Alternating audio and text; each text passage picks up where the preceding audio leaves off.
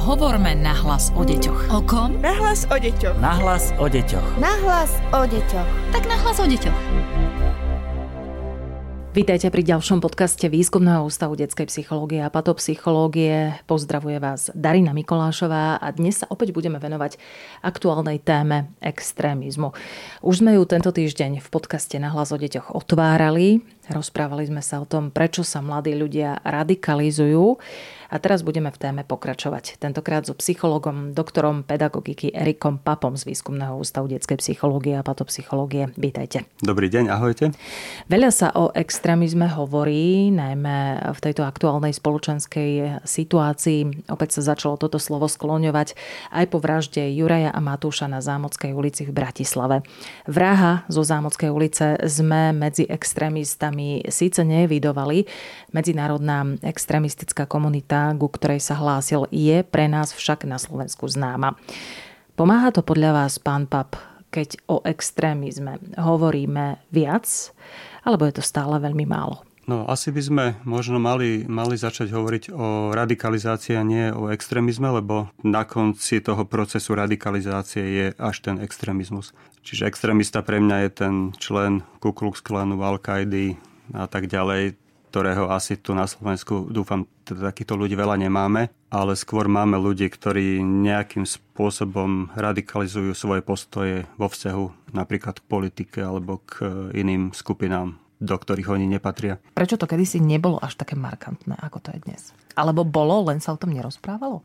A od 90. rokov sme tu mali skinheadov, takých tých, ktorí sme videli na uliciach a videli sme ľudí, ktorí boli nejakým spôsobom oblečení a patrili aj svojim zovňažkom k skupine, ktorá sa dala ľahko identifikovať.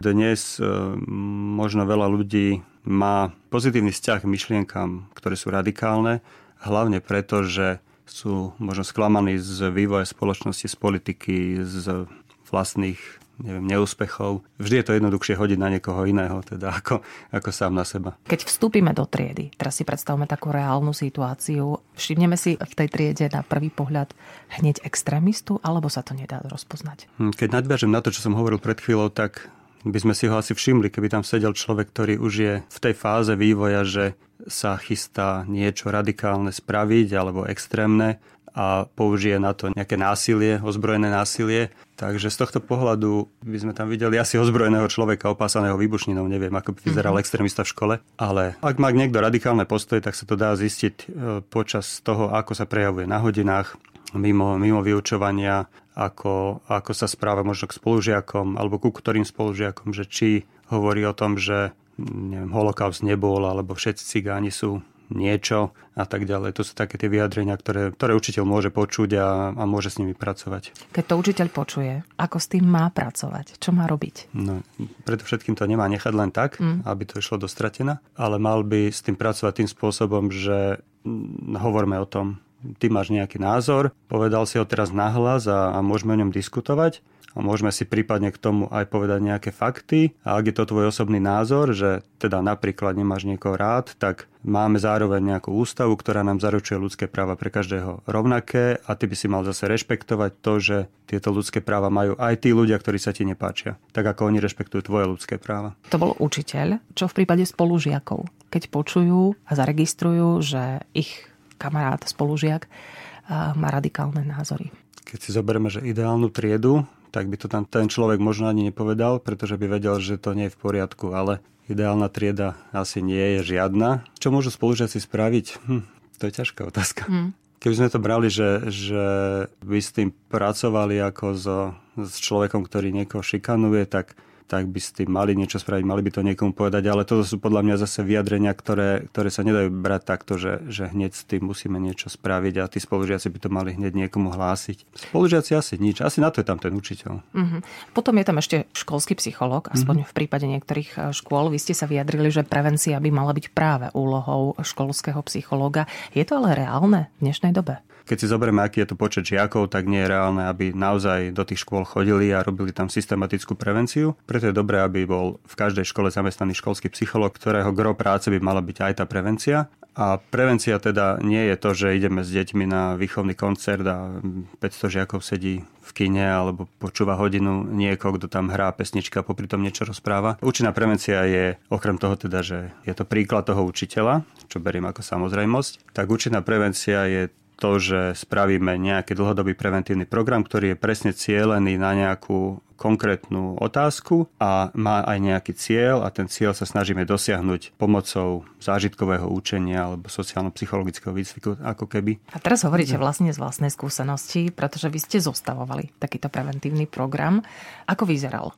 A z čoho ste vychádzali? Ja som pracoval v prevencii, keď to tak zráta, možno 15 rokov, takže viackrát som sa dostal do situácie, že som bol nútený si zostaviť preventívny program na mieru tej konkrétnej triede a tej konkrétnej vekovej skupine. Keď hovoríme o extrémizme, tak e, na Slovensku nemáme zatiaľ taký ucelený preventívny program, ktorý by bol voditkom pre človeka, ktorý chce s extrémizmom pracovať alebo s tým radikalizmom a zobral by si ho do ruky a tam by našiel celý návod od začiatku do konca. Takže... Prečo to tak je?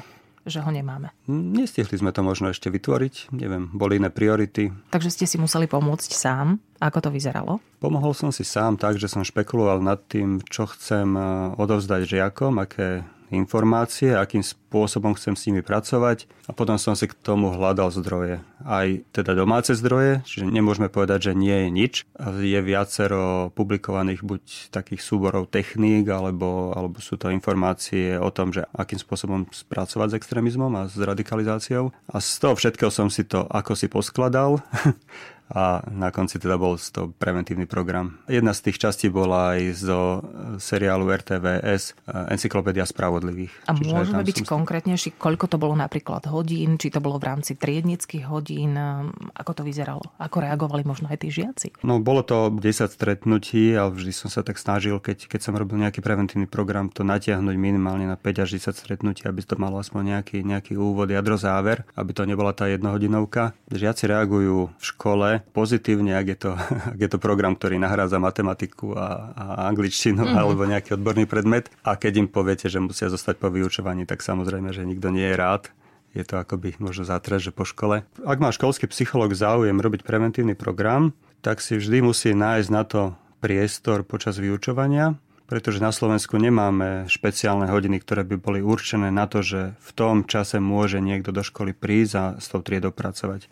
Máme vyučovacie hodiny, ktoré sú zamerané na to, že učiteľ odovzdáva vedomosti žiakom a žiaci sa tie vedomosti potom teda učia. Ale to, že ako spolu žiť a ako vychádzať v tej triede, tak na tomu je venovaná možno nejaká etika. Rozmýšľam, že možno občianská náuka, neviem, ako to tí učiteľia ponímajú.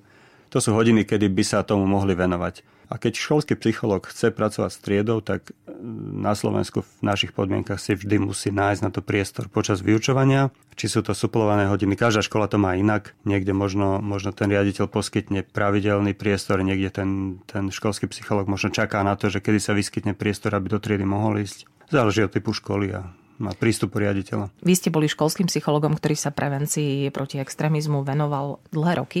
Je vás viac takýchto psychologov na Slovensku? Máte hm. o tom prehľad? Mám prehľad o kolegovi z Košic, ktorý mi hovoril, že robil niečo podobné. Kolega tiež z Národného projektu. A Inak neviem o tom, že by sa niekto cieľene tomuto venoval. Sú to témy, ktorým trošku musí človek aj rozumieť nielen po tej psychologickej stránke, ale keď sa spracuje s informáciami, tak aj o tom, že vyznám sa nejako v histórii a nejaký kontext tomu viem dať a súvislosti medzi tými historickými udalosťami si viem nájsť, tak možno záleží aj od toho, že či to vôbec niekoho zaujíma. Ale úplne desivo môže znieť aj to, že aj medzi učiteľmi máme na Slovensku takých, ktorým sa páčia myšlienky pravicového extrémizmu už pred troma rokmi sme tu mali prieskum agentúry Focus, podľa ktorého malo 7% učiteľov a učiteľiek predpoklad pridať sa na stranu pravicového extrémizmu. Nie som si istá, či boli aktuálnejšie e, prieskumy. Keď sa pozrieme na výsledky tohto predchádzajúceho, čo sa s tým dá robiť? Čo s tým? No, aj učiteľia sú len ľudia a odrážajú nálady v spoločnosti. Tak ako nie sú imúnni voči, voči iným veciam, tak nie sú imúnni ani voči tomu, že aj oni majú blbú náladu zo života. Možno mm, tie jednoduché riešenia, ktoré niektoré strany ponúkajú, teda na neexistujúce problémy, tak tie jednoduché riešenia im možno sú sympatické. Ale nemal by na Slovensku existovať aj program na prevenciu proti extrémizmu pre učiteľov? No, učiteľia takisto ako iné povolania musia mať na svoju prácu aj talent. Nemôžu byť vyberaní a príjmaní len tak, že keď sú voľné miesta, tak ten, kto má záujem, nech to ide robiť a, a hotovo. Ale ten človek by možno mal prejsť aj počas vysokej školy akýmsi v úvodzovkách testovaním toho, či je schopný vôbec učiť a či jeho postoje a názory sú v súlade s tým, čo vlastne chceme deťom odovzdávať. Takže z tohto pohľadu áno, možno by učitelia už na vysokej škole mali, mali pracovať sami so sebou takým spôsobom, aby, aby si možno aj vedeli ukontrolovať to, čo hovoria alebo to, čo odovzdávajú deťom, aby, aby vedeli, že, že oni sú ten živý príklad, ktorý deti vidia a napodobňujú často. Bez toho, aby si to ten učiteľ možno uvedomoval. Tomu sa konec koncov bude venovať aj výskumný ústav detskej detskej psychológie a patopsychológie. Táto téma je veľmi, veľmi široká, ale dúfam, že aspoň čiastočne sme ju podchytili. Našim hostom bol dnes doktor pedagogiky Erik Pap z Výskumného ústavu detskej psychológie a patopsychológie. Ďakujem veľmi pekne za to, že ste boli v štúdiu. Ďakujem, do počutia. Tešíme sa už teraz na ďalší z podcastov. Hovorme na hlas o deťoch. O kom? Na hlas o deťoch. Na hlas o deťoch. Na hlas o deťoch. Tak na hlas o deťoch.